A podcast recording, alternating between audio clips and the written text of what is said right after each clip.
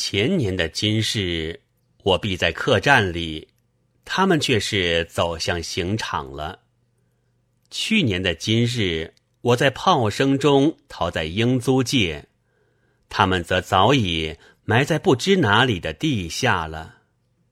今年的今日，我才坐在旧狱里，人们都睡觉了，连我的女人和孩子。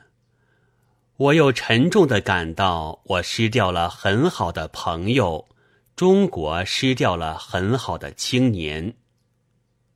我在悲愤中沉静下去了，不料积习又从沉静中抬起头来，写下了。以上那些字，要写下去，在中国的现在还是没有写处的。年轻时读向子期思旧赋，很怪他为什么只有寥寥的几行，刚开头却又杀了笔。然而，现在我懂得了，不是年轻的为年老的写纪念。而在这三十年中，却使我目睹许多青年的血层层淤积起来，将我埋得不能呼吸。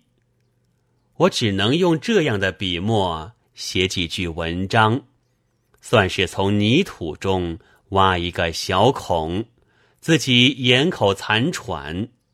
这是怎样的世界呢？夜正长。路也正常，我不如忘却，不说的好吧。但我知道，即使不是我，将来总会有记起他们，在说他们的时候的。二月七日至八日。